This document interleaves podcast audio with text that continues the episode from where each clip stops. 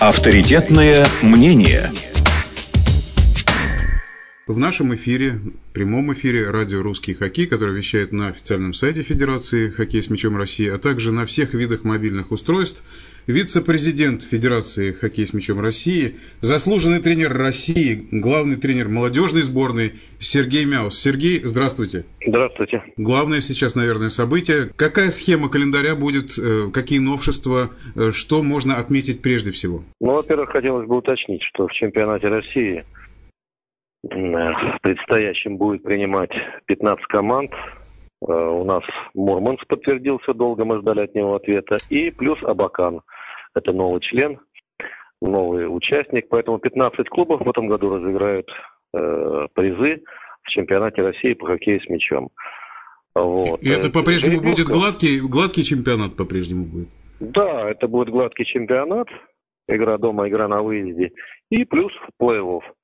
Финал пройдет так же, как и в прошлом году. Уже сейчас мы готовим такой конкурс на право получения финала, где определенные требования федерация предъявляет. Это прежде всего инфраструктура стадиона, кто проведет финал. Это прежде всего трансляция телевизионная.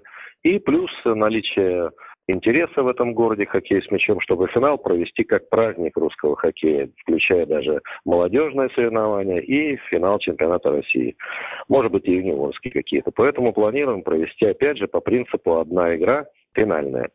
То, что касается жеребьевки, мы проводили ее в прошлом году. Я считаю, это оптимальный вариант. Э, представители клубов, которые разделили на три э, команды календарь. То есть э, это по региональному принципу. И просто вытягивается, э, какая команда начинает дома, какая на выезде. То есть очередность будет соблюдена. Все это делается для того, чтобы исключить какие-то варианты, какие-то э, там непонятные разговоры. То есть все предельно прозрачно. Но, как говорится, календарь всегда, кто кому-то нравится, кому-то не нравится, кто-то видит в нем сложности. Вот Хабаров, нефтяник, постоянно просит, чтобы 4-3 дня было между играми.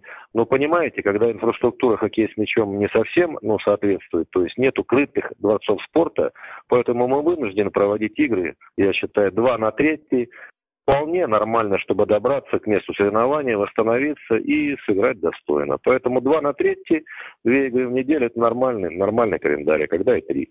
Очень приятно, что в Суперлигу возвращаются Абакан. Саяны? Да. да. Все ждут с нетерпением новой команды. Ну, это, Поэтому в общем-то, хоккейный бы, город. Так, да, да. Ну, во-первых, э, прекрасный стадион в Абакане, э, который реконструировали, приобрели они хорошие машины, полива, ну, залив, для заливки льда. Затем руководство региона тоже обратило на команду внимание. И тренер, я считаю, вполне приличный, достойный. Э, Сергей Евгеньевич Лихачев, который показал, зарекомендовал себя. Я думаю, что команда должна прогрессировать. Тем более потихонечку они занимаются селекцией. И уже на Кубке России, который пройдет у нас не за горами, у нас же первое соревнование первый этап Кубка России, который пройдет в Крылатском и в Москве, и в Кемерово на стадионе «Химик». Это 23 по 28 августа и с 30 по 4, с 30 сентября по 4 октября. Вот здесь мы уже можем посмотреть, кто как провел лето, кто как провел селекционную работу, а, кто как укрепился, какие мысли тренерские – наверное, всем будет интересно посмотреть на команды. Тем более «Динамо» Московская усилилась, Енисей Красноярск не стоит на месте, и Зоркий Красногорск, да и в Казани еще, я думаю, что не все так однозначно. Поэтому есть команда, на которые будет интересно посмотреть болельщикам. В я Абакане, думаю, в Абакане команда... кстати, я хотел уточнить, в Абакане отремонтировали стадион. Э, Все-таки проблема инфраструктуры, она остается, потихонечку она решается в городах. Вы ездили сейчас Вы по России, знаете, знаю. В Абакане, в Абакане, э, если вы спросили про Абакан, то там э, стадион замечательный, потому что и на финальных пульке, когда Абакан входил в Суперлигу, отзывы очень приличные. Качество льда и состояние самого стадиона как сооружения. И плюс огромное количество болельщиков было на финальных играх. Поэтому вопрос к Абакану не стоит. Я думаю, что у них нормальная инфраструктура, нормальное движение и желание строить искусственный ряд. То, что касается в целом, да, хотелось бы, хотелось бы инфраструктуру подтянуть. Поэтому все различные встречи идут, консультации с регионами. Вот. И огромное желание у властей регионов, у некоторых, я был в Красноярске недавно, в Казани, в Кемерово заезжал. Поэтому ну, строительство желает э, многие стадионы строить. Но как это будет выглядеть? То есть есть у нас э, стратегия, есть программа развития нашего вида спорта. На коллегии Министерства спорта, я думаю, что в ближайшее время она будет рассмотрена. Если будет участие государства и регионов, то, э, конечно, время и количество стадионов увеличится строительство стадионов увеличится в разы. Хотелось вы, вы говорите о крытых катках или э, закрытых катках? Ну, есть, есть и открытые катки, как в Североуральске, есть и крытые катки, как вот Красноярск собирается строить, та же Казань уже декларирует второй сезон, что будет строить. Есть определенные трудности, допустим, в Казани у них проводится универсиада в ближайший год, 13 год, поэтому все силы направлены вот на это. Красноярске я был на награждении. Там губернатор и города, в общем-то, за строительство в Красноярске, крытого модуля. Поэтому в разных местах по-разному. В Хабаровске тоже говорят, что в ближайшие годы достроится этот большой, ну, как э, сказал недавно министр спорта, в час министра был э, по телевидению, он сказал, что это будет многофункциональный дворец спорта в Хабаровске. Значит, там будет и футбол, прописку получит, и конькобежный спорт, и хоккей с мячом. Это, конечно, все настораживает, но тем не менее, если все грамотно составить календарь, график, то я думаю, что могут эти спорты рядом существовать. Поэтому процесс идет, не, казалось бы, не так быстро, как всем хотелось, но процесс этот строительства открытых и открытых катков идет действительно.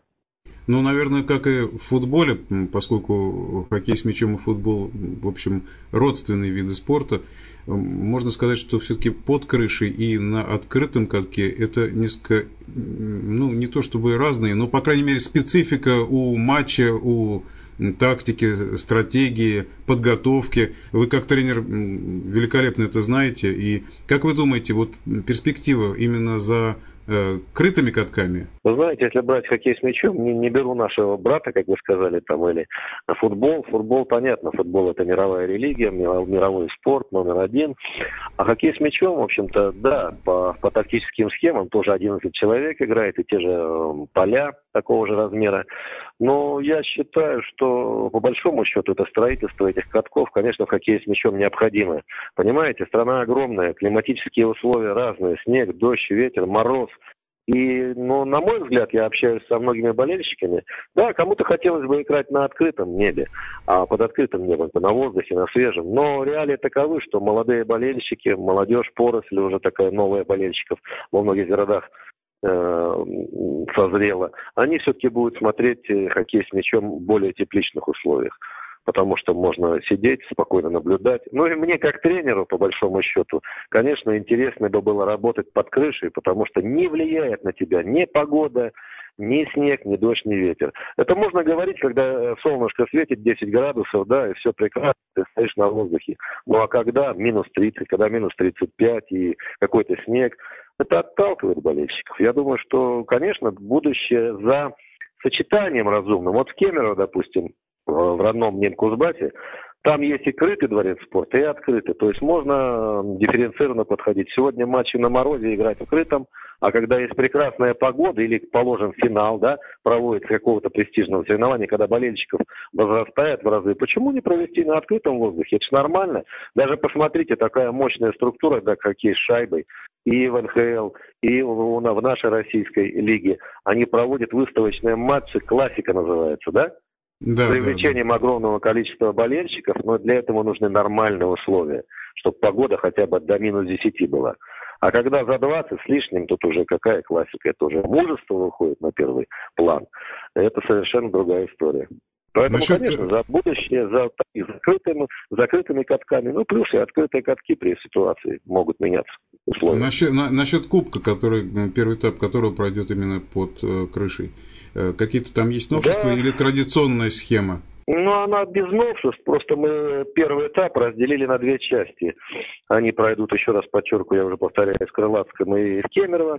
То есть первый у нас этап будет 23 по 28 первая часть первого этапа, а второй с 30 по 4. Это, соответственно, август и сентябрь-октябрь. Для чего это делается? Чтобы команды э, ну, поначали пораньше, потому что мы же привязаны к международному календарю. В этом году Кубок мира в Эцбе не начнется с 11 октября. Кубок э, чемпионов вернее, Кубок мира в Сандвике начнется с 11 по 14 октября, а Кубок Эсбена пройдет в сентябре вообще. И представляете, мы для этого и делаем кубок пораньше, в августе, чтобы команды могли к этим турнирам уже подготовиться. Но разбиваем почему на две части, потому что очень много нареканий было в прошлом году, когда команды приезжают на этап Кубка и живут по 12 дней в гостинице в чужом городе, понимаете? Это все накладно. Поэтому сделали два заезда, поменьше игр, но они должны быть проходить качественно. Вот э, на это было акцент и сделан. А финал Кубка России пройдет э, с 1 по 4 э, ноября. А уже чемпионат России стартует, наверное, 8-10 ноября, но вот на жеребьевке уже мы определимся 30 числа. В Кемерово традиционно, мы... вы извините, что перебиваю, в Кемерово традиционно любят русский хоккей, ходят в Москве это проблема. Вот э, ранние сроки, вы сказали, связаны с международным календарем. Есть э, проблемы, каким образом она решается, чтобы, может быть, побольше болельщиков приходило в Москве, хотя это, конечно, почти нереально, поскольку здесь столько всего. Ну, вы понимаете, исторически так. Динамо Москва э, одно время, вы же знаете, выбывала из соревнований сильнейших, поэтому какой-то такой пласт болельщиков был потерян. То есть, но я вам скажу, не так все откровенно плохо, потому что и футбольные болельщики посещают матчи, матч, и болельщики посещают уже, ну, и чисто хоккейный с мячом. Поэтому этот процесс идет, опять же, он длительный процесс. Ну, а то, что касается болельщиков в Крылатском, я думаю, что вот тут клубам мы будем рекомендовать чтобы все-таки мне нравится, как вот Ульяновск, Нижний Новгород, Киров, они привозят своих болельщиков на этапы Кубка. Это нормально. Почему в выходной день не приехать, не посмотреть две игры одного клуба? Не так далеко, не так накладно. А в Кузбассе, да, вы правильно сказали, там, во-первых, и тоже города рядом находятся, тот же Новосибирск, Красноярск, Иркутск. Болельщики всегда с удовольствием приезжают и смотрят. Тут еще надо и клубам обратить внимание на работу с болельщиками, привлекать, различные конкурсы устраивать, различные мероприятия проводить. Поэтому за это будущее для болельщиков вот именно за такими мероприятиями. Отношения клуба и болельщика, ну, естественно, федерации. Мы уже затронули тему э, клубную, вы сказали о нескольких командах, и знаю, что вы были в поездках, в том числе вот в Красноярске, в других городах. Вот об этом, если можно. Да, я так я считаю, что как представитель федерации, в общем-то, много было поездок. А, я первая поездка у меня была в финал чемпионата, это юниорского в Кемерово где на самом деле большая зрительская аудитория была. Я посмотрел все лучшие юниорские команды. Я не только представлял федерацию, как главный тренер молодежной сборной, 93 год, я уже несколько э, человек взял на заметочку. Точнее, финал-то был 94 -го года, но просто я там общался и с представителем 93 -го года. Что можно сказать по финалу 94 -го года? Знаете, но ну, я обратил внимание в целом, все-таки, видимо, физиологические возможности организма. И как-то молодежь э, стала более дольше созревать до мастеровитых игроков. И я посмотрел вот финал 94 -го года, мне показалось, что это играют юниоры. Не зря, наверное, мы два года назад ввели такую молодежную нашу лигу создали, понимаете? Потому что вот в современных реалиях дети, дети как-то менее, менее взрослеют и дальше переход от юношеского спорта к взрослому, понимаете? И хотя вот 94 год мне показалось, что это, говорю, еще возраст юниорский. Вот, поэтому посмотрел на, на, на 8 команд. В каждой команде, в каждой командочке один-два игрока, конечно, выделяются на общем фоне. Особенно мне понравились представители Казани, два игрока. Ну, не буду называть их фамилии, болельщикам они неизвестны. В Ульяновске неплохие ребята, тоже два, два нападающих. А, конечно, Красноярск впечатлила команда 94 года. Они на голову были выше соперников своих. В Кузбассе есть пару кандидатов в молодежную сборную. Поэтому, поэтому я считаю, что в современных реалиях надо, надо вот этот переходный возраст, мы хотели сократить, э, молодежную сборную сделать до 23 лет, но провел, допустим, я весной анализ, и мне кажется, что этот возраст надо оставить. То есть э, игрок, игрок среднего уровня, там, или, скажем, хорошего уровня, 94 -го года рождения в этом году закончили спортивную школу. И не все, и даже многие из них не готовы еще играть в команде мастеров. Но вот хорошо, что мы создали молодежную лигу, еще раз подчеркиваю, и фарм-клубы, их с 18 лет до 23 есть возможность совершенствоваться, э, физиологически где-то подтягиваться, а, функционально имеется в виду, технически подтягиваться. И уже за этот за этот 4 года, за этот период, уже кто-то из них а, созреет для команды мастеров. единицы, которые сразу после школы переходят и вливаются в команду безболезненно. Поэтому этот процесс надо поддерживать, ребенка надо психологически готовить, точнее юниора, и тогда будет толк с этого, тогда будет нормальное отношение.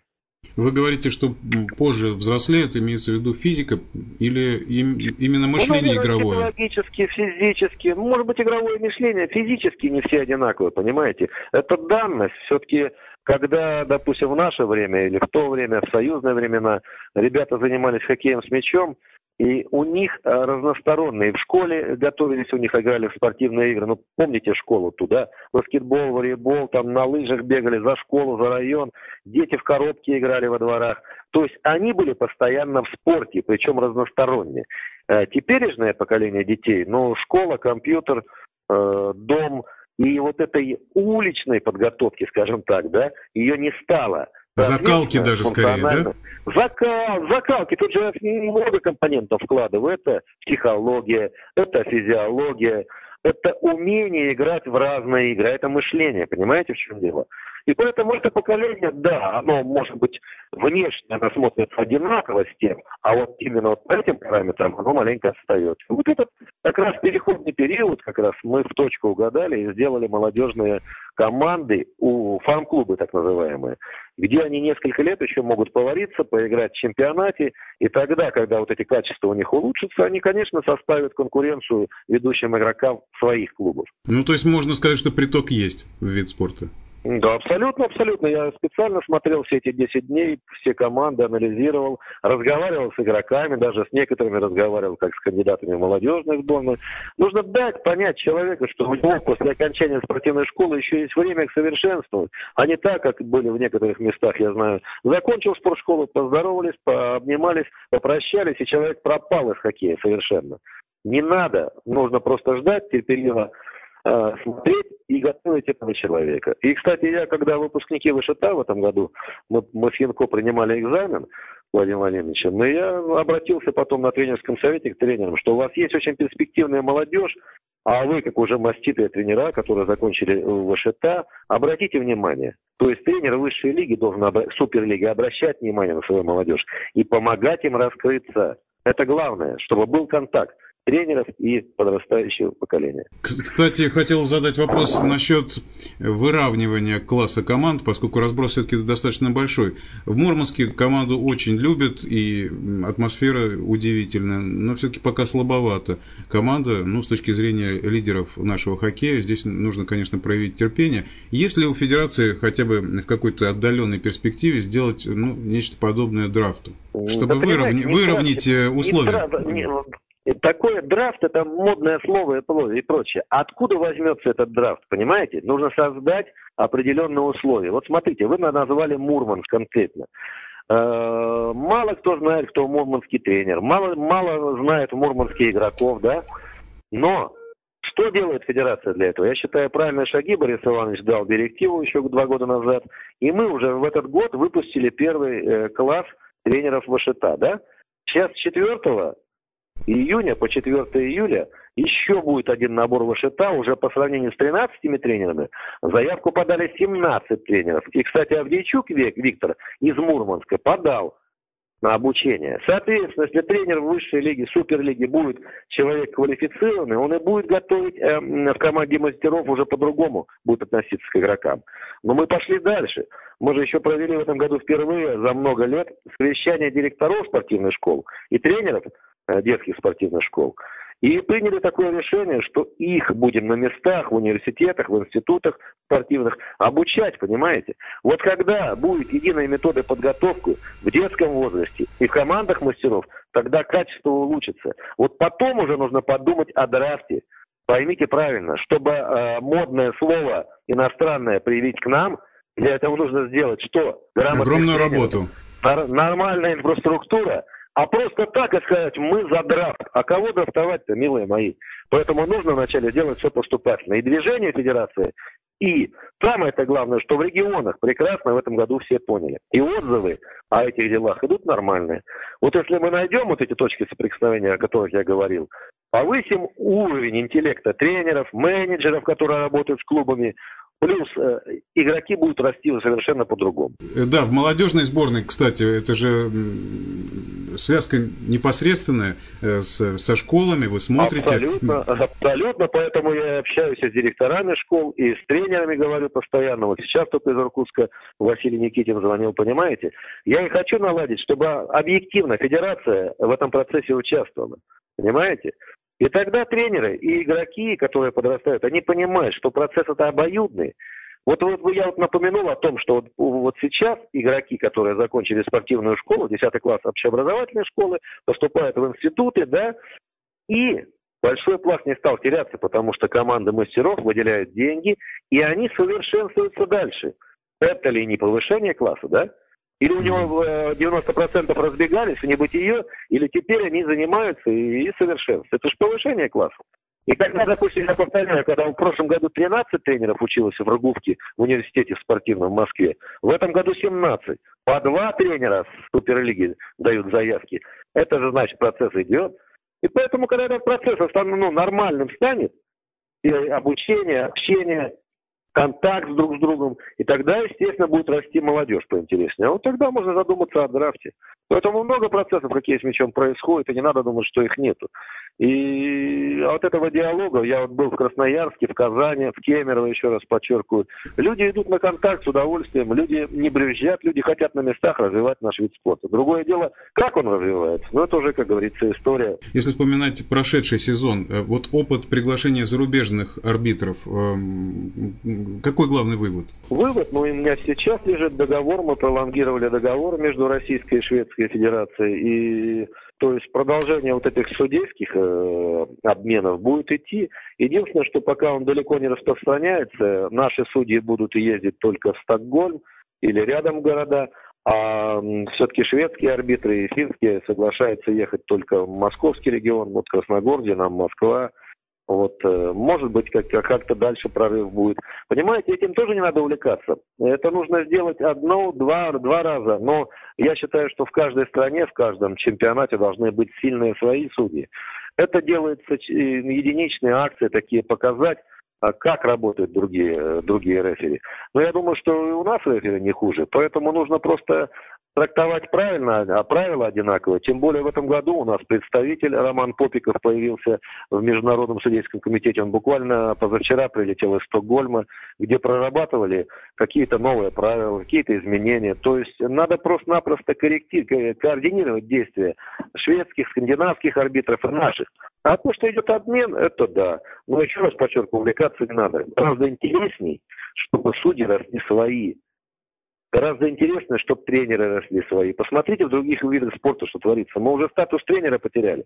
У нас уже нету ни в футболе российских тренеров, ни в хоккее, хотя вот Зельдинтуа, Белелединов исключение прекрасное, я считаю. Поэтому нам нужно, не надо увлекаться. Да, раз-два за сезон можно попробовать, но в основном трен на своих студии должен быть. Я думаю, что вот такие встречи на э, радио «Русский хоккей» будут регулярными, и э, в дальнейшем э, мы планируем также и болельщиков подключить, чтобы они задавали вопросы в прямом эфире, а вы или кто-то из руководителей еще федерации отвечали на них, и был бы контакт с болельщиками. Как вы считаете? Да не вопрос. Я, вот эта тема интересная, кстати, для болельщиков. И вот то, что касается русских, российских игроков, российских тренеров, российских судей, вот этот вопрос целый пласт, его надо поднимать, понимаете? Надо развивать свою российскую школу. Я еще раз перечисляю. Обмен должен идти, но мы не должны увлекаться какими-то э, шатаниями вправо или влево.